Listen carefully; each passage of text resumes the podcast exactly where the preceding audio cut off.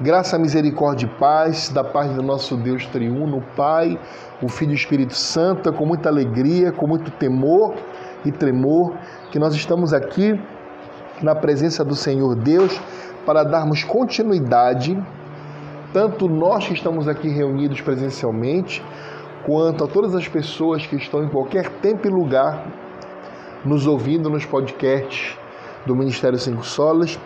Vamos dar continuidade hoje aos nossos estudos do breve catecismo de Westminster. Nós estamos estudando as leis do Senhor. Começamos a estudar os Dez Mandamentos, que coisa maravilhosa. E hoje nós iremos estudar a pergunta de número 47. A pergunta 47 é: O que o primeiro mandamento proíbe? Então, se vocês recordarem, na aula passada nós estudamos qual foi o primeiro mandamento e o que exige o primeiro mandamento.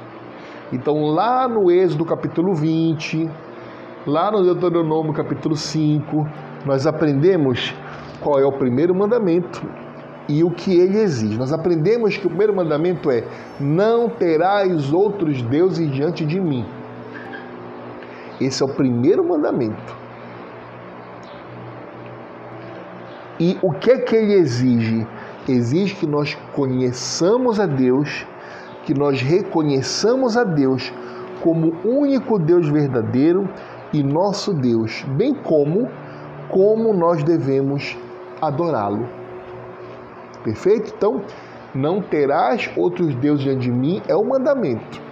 Ele exige que eu conheça a Deus, que eu busque do meu íntimo conhecer a Deus, que eu reconheça que Ele é o meu Criador, aquele que me sustenta, aquele que me guarda, aquele que, na sua providência divina, mantém tudo funcionando ao meu redor para que eu possa ter uma vida, né? E que Ele é o único Deus verdadeiro. Existem falsos deuses criados pela imaginação homem do homem, e bem como conhecendo e reconhecendo esse Deus, que nós temos o dever de adorá-lo. E já na aula de hoje, nós iremos, com a graça do Senhor, aprender o que é que o primeiro mandamento proíbe. Olha, se nós temos um mandamento, nós temos uma ordem de Deus, correto?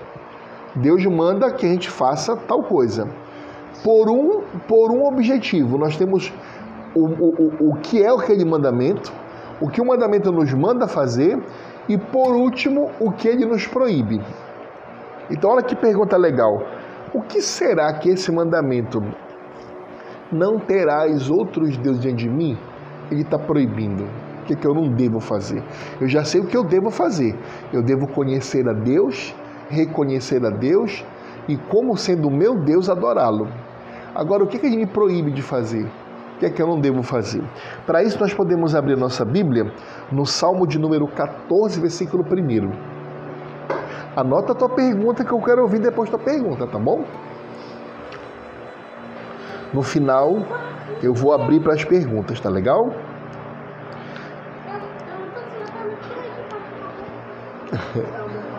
o Salmo de número Salmo de número 14 Salmo 14 versículo 1 Não, não dá todas. Dá uma para cada uma ali. Pega essa lista aí, ó. Ou lápis, pode pegar lápis se achar melhor. Vamos ler o Salmo 14, versículo 1. Assim diz a palavra de Deus, vai nos ajudar a responder. Salmo 14. Eu acho, mas o vento tira. Deixa eu achar para a senhora. Versículo 1. Eu acho, mas o vento tira. Achou? Aí o vento mata para cá. Segure, segure. É, Salmo 14, cativo sobre o primeiro. Salmo 14, versículo 1. Deixa para tua irmã aí. Ah, ela tá assim. Diz assim a palavra de Deus: Diz o insensato no seu coração: Não há Deus. Corrompem-se e praticam a abominação. Já não há quem faça o bem. Então, pegando esse versículo da Bíblia, nós já podemos começar a tentar responder o que é que nós não devemos fazer. Primeiro, nós não devemos é, dizer que Deus não existe. Porque Deus existe. Correto? E aquele que não acredita em Deus é um que? O insensato. A Bíblia diz: diz o insensato no seu coração, não a Deus. É o chamado ateu, aquele que diz que Deus não existe. Percebe? E a Bíblia diz a consequência de você, no seu coração, não acreditar em Deus. Está aqui, ó. Corrompem-se e praticam abominação. Já não há quem faça o bem. Ora, se Deus não existe, por que, que eu devo fazer alguma coisa que eu não queira fazer? Se Deus não existe, se eu estou achando aquele brinquedo bonito, ou aquele jogo legal, ou aquele dinheiro, ou aquele carro, ou aquela casa, ou aquela mulher, ou aquele homem, ou aquele emprego, se eu estou achando legal, se Deus não existe, por que eu vou me, vou, vou me privar de ter aquilo? Eu vou lá e pego para mim. Eu não vou prestar conta a ninguém, Deus não existe. Então é por isso que a raiz de toda maldade no mundo é justamente essa falsa crença de que não existe alguém superior a você que vai julgar a sua vida. Porque acredite numa coisa: tudo que nós fazemos e pensamos, nós prestaremos contas a Deus. E o insensato diz no coração dele: Deus não existe. É por isso que ele rouba, é por isso que ele furta, é por isso que ele é blasfemo, é por isso que ele mente, é por isso que ele adultera, é por isso que ele se prostitui, é por isso que ele faz tudo aquilo que é errado. E é por isso que a Bíblia diz: já não há quem faça o bem. Aí você pergunta, mas pastor, o salmista está falando que ninguém faz o bem, ninguém.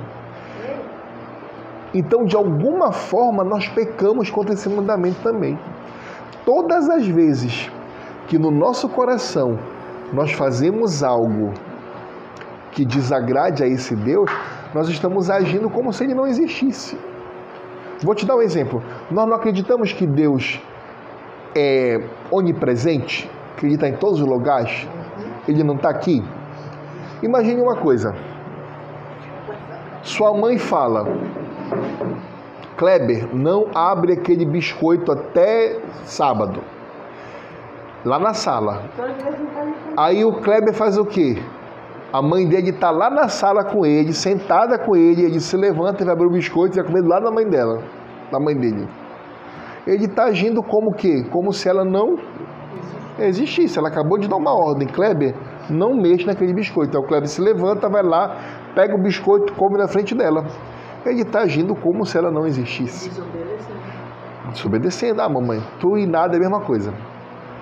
É o que nós fazemos todas as vezes quando nós pecamos contra Deus. Nós agimos como se, na presença dele, como se ele não existisse. Então nós pecamos contra esse mandamento, infelizmente. Por isso que o salmista fala: já não há quem faça o bem.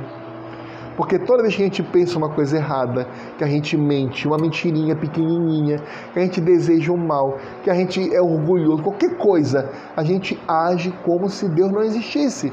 A gente age como os que praticam abominação. Então nós temos que nos converter dos nossos caminhos maus. Percebam? Então, vamos continuar lendo a Bíblia. Vamos lá para Romanos, Novo Testamento. É depois dos evangelhos, depois de Atos. Romanos, capítulo 1, versículo 20. É o livro pregado da minha esposa. Romanos, capítulo 1, versículo 20. Romanos, capítulo 1, versículo 20. Romanos, capítulo 1.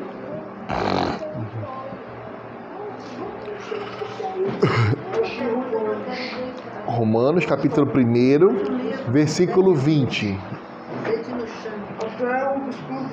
20 e 21. É, Romanos capítulo 1, versículo 20 e 21.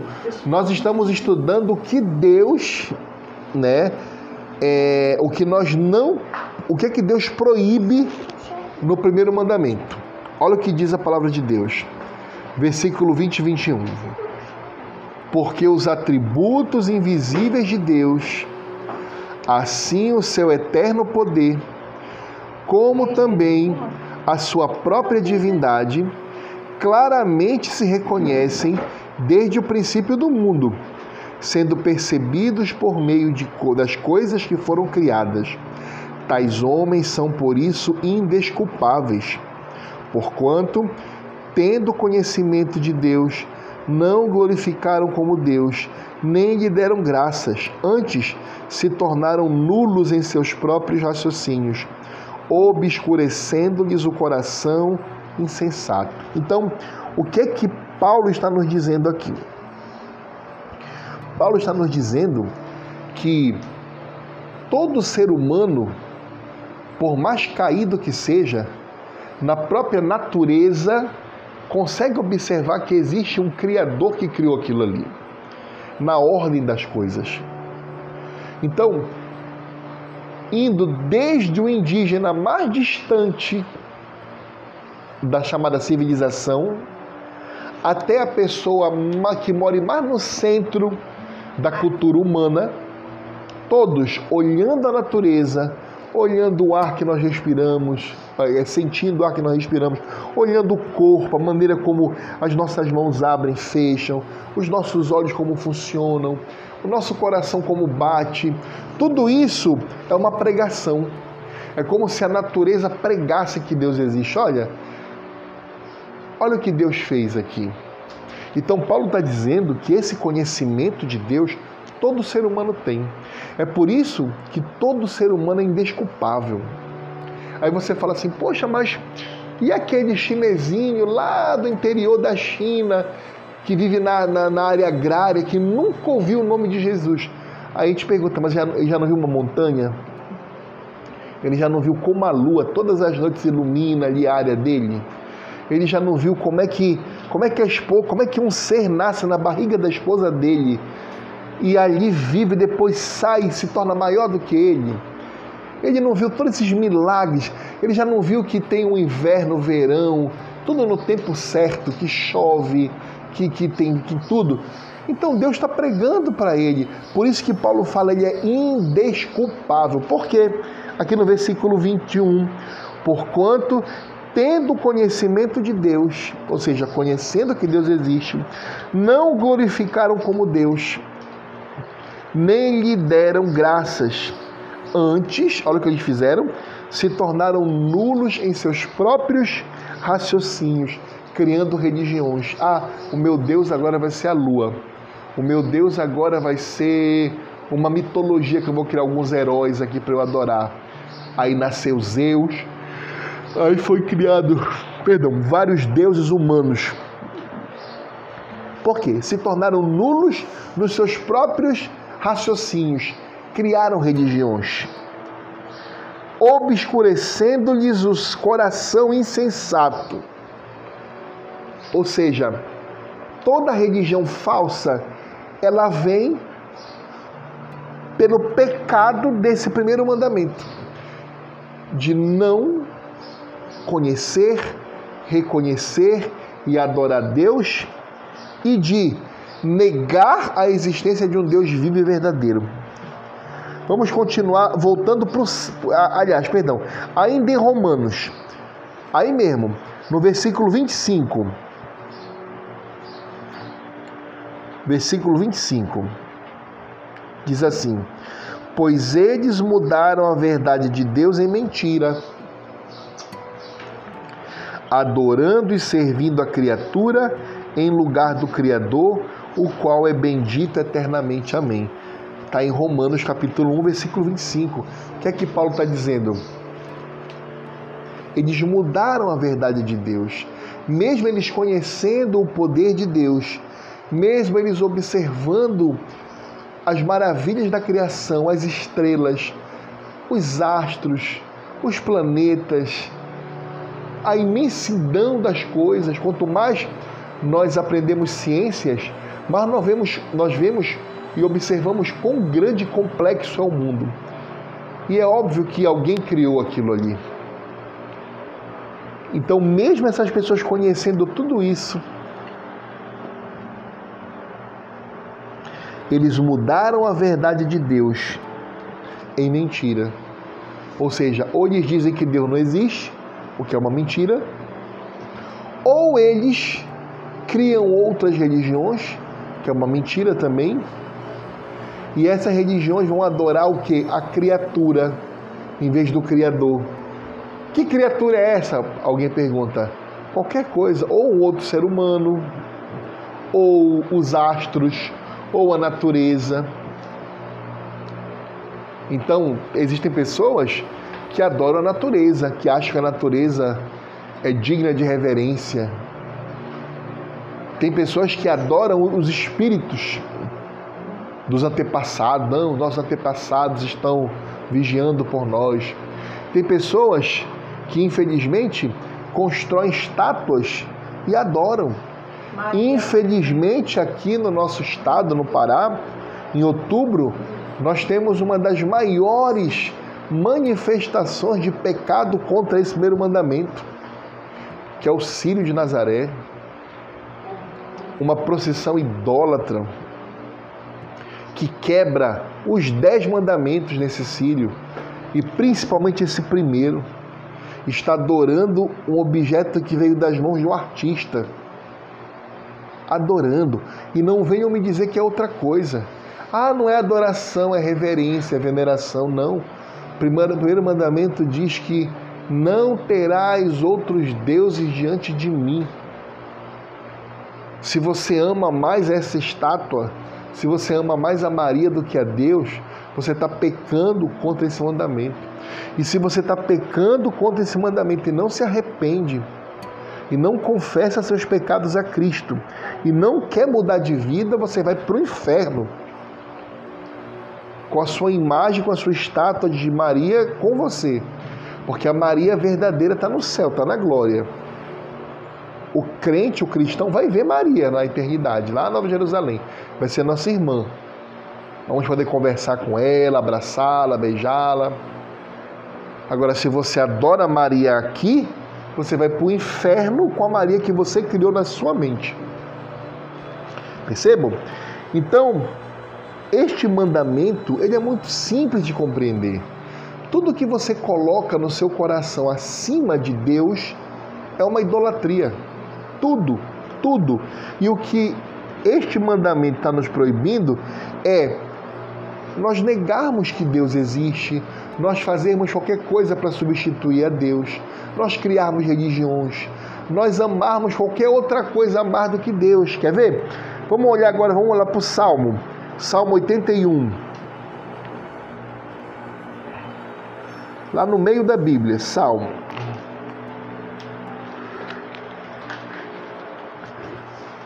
Salmo 81, lá no versículo 11.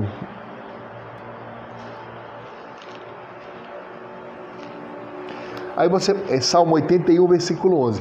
Aí você pode pensar assim: "Ah, pastor Eduardo, mas esse é um esse é um um mandamento que o crente não quebra, né? Ah, esse é um mandamento que o evangélico não quebra. O evangélico ele pode adulterar, não deve, né? Mas ele, mas ele pode adulterar, ele pode se embriagar, ele pode fazer o que mas se ajoelhar para uma imagem de escultura, ele não faz. Eu até acredito que ele, é, Salmos capítulo 81, versículo 11. 81, 11.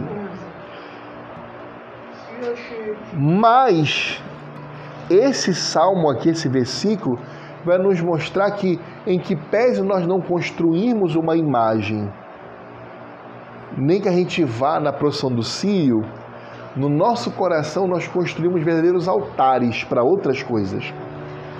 Olha que, olha que, Jesus, olha que Deus fala aqui, Jesus fala no Salmos capítulo 81, versículo 11 mas o meu povo não me quis escutar a voz, e Israel não me atendeu. Então ele não está falando aqui para os ímpios, ele está falando para nós, meus irmãos. O meu povo não me quis escutar.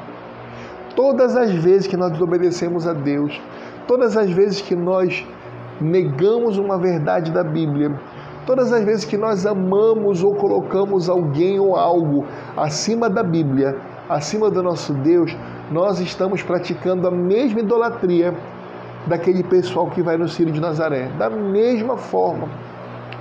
Eles construíram uma imagem para adorar e nós construímos um altar e um ídolo no nosso coração para nós adorarmos mais do que a Deus. Então nós temos que lutar contra isso. Lutar contra isso. Meus amados, os dois pecados que estão definitivamente proibidos neste mandamento são o ateísmo e a idolatria. Percebem? Esses são os dois pecados proibidos neste mandamento. Não terás outros deuses de mim. Ateísmo é dizer que Deus não existe. É um pecado proibido. Quem é ateu e permanecer ateu vai para o inferno. O outro é idolatria. Quem é idólatra e permanecer idólatra e não se arrepender dessa idolatria e não seguir a Cristo, vai para o inferno. Então são os dois pecados que este mandamento proíbe. O ateísmo nós já sabemos, o ateísmo é não acreditar em Deus. Né?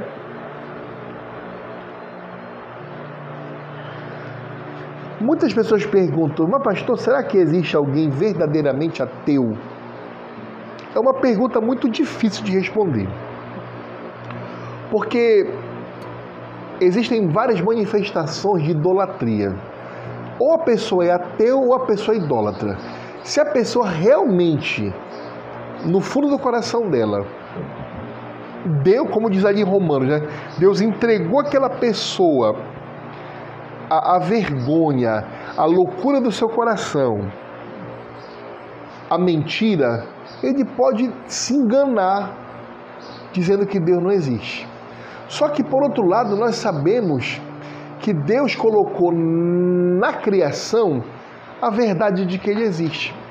Então, se nós formos analisar por esse lado, não existe um ateu genuíno, ou seja, que realmente acredita no fundo do coração dele que Deus não existe. Ele tem vontade que Deus não exista. Por quê? Porque ele quer fazer o que ele quiser nesta vida porque ele quer viver como ele quiser e no final não prestar contas a ninguém. Então ele quer viver a vida como apetece ao coração dele. Ele gosta de roubar, ele gosta de se prostituir, ele gosta de qualquer coisa. A vida é dele, ele que manda e ele quer que não haja no final nem, nem nada, nem alguém que vá prestar contas da vida dele. Né? Então, eu particularmente acredito que não existe um ateu genuíno. Eu penso que todo ser humano tem no seu coração a verdade impressa por Deus e pregada por Deus na chamada revelação natural, que é as obras da criação, que Deus existe. E a Bíblia diz: é por isso que são indesculpáveis. Eu até usei o, exemplo do chinesinho, do hindu, do indígena né, que de repente nunca ouviram uma pregação, nunca ouviram o nome de Jesus. Eles vão ser o quê? Julgados e condenados por quê? Porque eles tomaram conhecimento que existe um Deus, só que eles preferiram amar e servir a criatura ao invés do Criador. Aí você pergunta assim, mas como, pastor? Como é que eles iam saber o que é criatura e criador? É simples.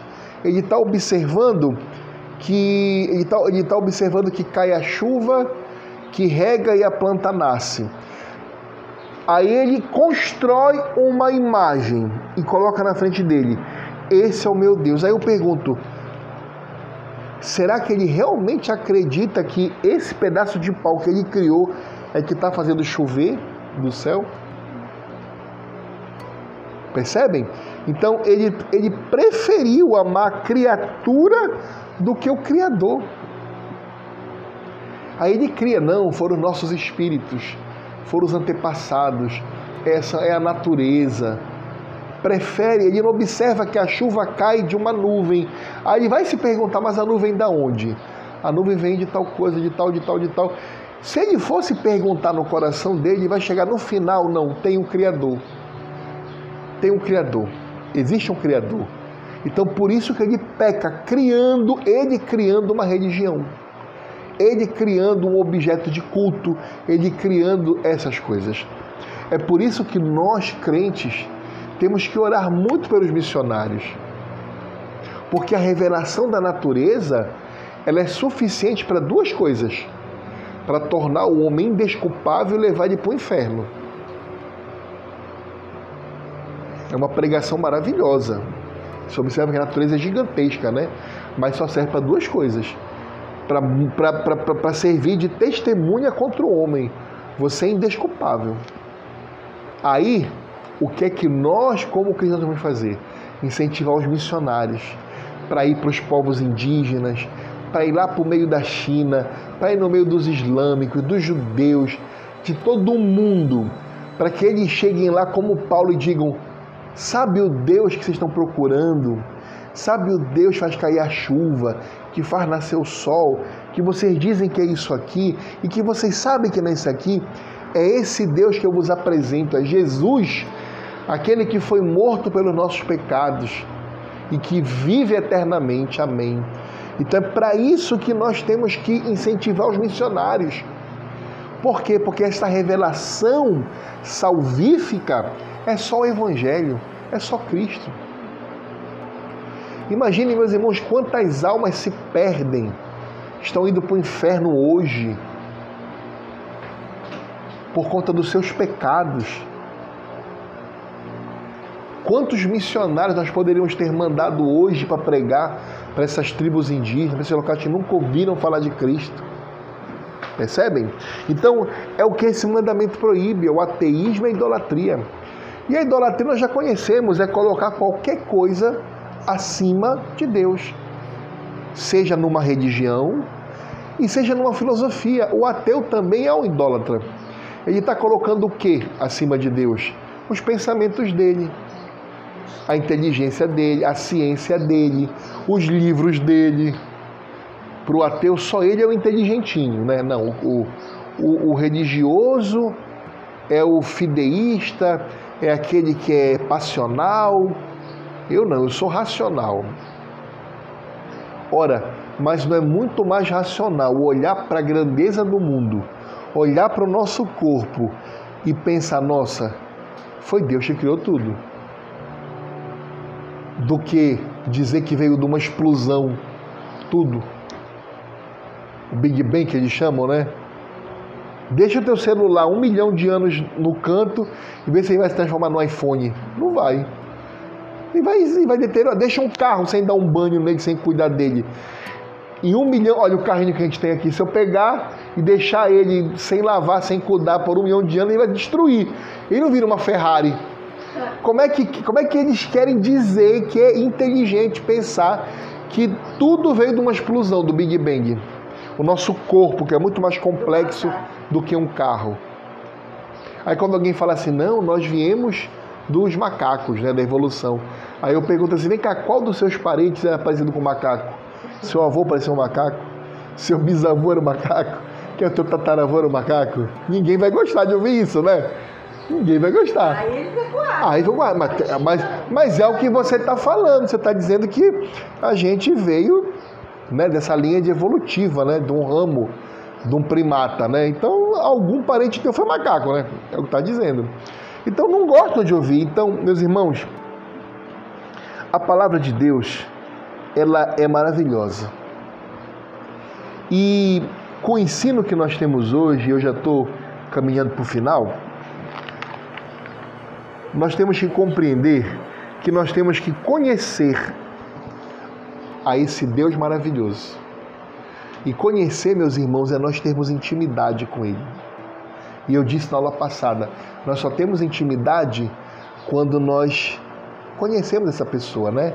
E Deus se faz conhecer para nós nas obras da natureza e principalmente na sua Bíblia. Então é por isso que para nós crentes, vira e mexe, às vezes eu fico aqui na minha piscina quando ela está limpa, né? Eu fico olhando para o céu de noite, para as estrelas. E eu louvo a Deus, porque eu, eu, nossa, que, que estrelas bonitas. O crente ele louva a Deus pela natureza. Ele não louva a natureza. O crente ele louva a Deus pelo que Deus criou. Então, mas eu só posso fazer isso porque eu conheço a Deus. E como é que eu vou conhecer a Deus? Lendo a Bíblia. Na Bíblia tem o conhecimento de Deus. Aí eu vou pegar esse conhecimento de Deus da Bíblia e vou trazer para me olhar o mundo. A Bíblia é o óculos. Sabe o óculos que a gente usa? Vocês estão muito novinhos ainda, mas a gente usa óculos. O óculos a gente usa para enxergar melhor. A Bíblia é o nosso óculos. Se você quer enxergar bem alguma coisa, se você quer enxergar bem uma pessoa, algum fato da vida, coloque o óculos da Bíblia e você vai enxergar exatamente o que aquilo é. Percebem? Não basta conhecer, nós temos que reconhecer também a Deus. E reconhecer é prestar tributo a Deus, é reconhecê-lo como Criador, é reconhecê-lo como Senhor, é reconhecê-lo como nosso Deus individual. Conhecer, reconhecer e adorá-lo em espírito e verdade acima de tudo e de todos, e só Ele prestar culto e adorá-lo. E, por último lugar, o que nós aprendemos hoje. Não devemos cair no pecado nem do ateísmo, que Deus nos livre, e nem da idolatria, que Deus nos livre também. Isso, resumindo, significa negar-se a si mesmo e tomar a nossa cruz. Foi o que Jesus falou. Negue-se a si mesmo e tome a sua cruz. Porque, meus irmãos, a nossa volta, tudo nos ensina ateísmo e idolatria. Tudo nos apresenta ateísmo e idolatria. E o nosso coração até deseja isso às vezes. Nossa, pensa só, na nossa loucura, como seria bom se a gente não prestasse conta para ninguém e a vida fosse só essa. Tu morreu, acabou tudo, não tem mais nada. Paulo diz: olha, se a vida eterna não existe, se a ressurreição dos mortos não existe, o que é que Paulo falou? Nós somos os mais infelizes dos homens. Comamos e bebamos, porque amanhã já morrer. Não é verdade? Então, o que, que me faz ter uma família? Eu, eu, eu quero viver uma vida louca. Né? Eu quero ter todos os prazeres possíveis da vida inimagináveis. Por quê? Porque essa vida só é pronto. Agora, quando você conhece a palavra de Deus e quando Deus diz jovem, aproveita a tua mocidade, goza de tudo aquilo que tu quer, do que os teus olhos veem, mas sabe de uma coisa: tudo que você fizer, você vai prestar conta para mim. Percebe? Então, o dia que nós fecharmos os olhos, é prestar contas a Deus e que Deus tenha misericórdia de nós, e que Deus nos proteja e que Deus nos abençoe. Vamos orar. Senhor, tem misericórdia de nós, obrigado, Senhor, por esta aula de hoje, obrigado pelos teus ensinamentos, nos ajuda a fazermos a tua vontade. Nos ensina, Senhor, a te conhecer, a te reconhecer, a te adorar como o único Deus Criador, Senhor da nossa vida. Nos ensina também, Senhor, a fugirmos da idolatria e do ateísmo e a levarmos a tua palavra a esses amigos, a esses colegas amados que nós temos, queridos, que são porventura teus ou idólatras, que nós possamos levar a verdade de Cristo que liberta, para que eles possam te servir. É o que te pedimos, Senhor, em nome de Jesus. Amém. Graças a Deus. Meus queridos, então com isso nós terminamos a, a a pregação de hoje, tá bom? E na próxima aula nós veremos o que é nos ensinado, especialmente pelas palavras além de mim do primeiro mandamento, que vai ser na pergunta 48. Nós vamos, vamos ver o que significa além de mim. Amém?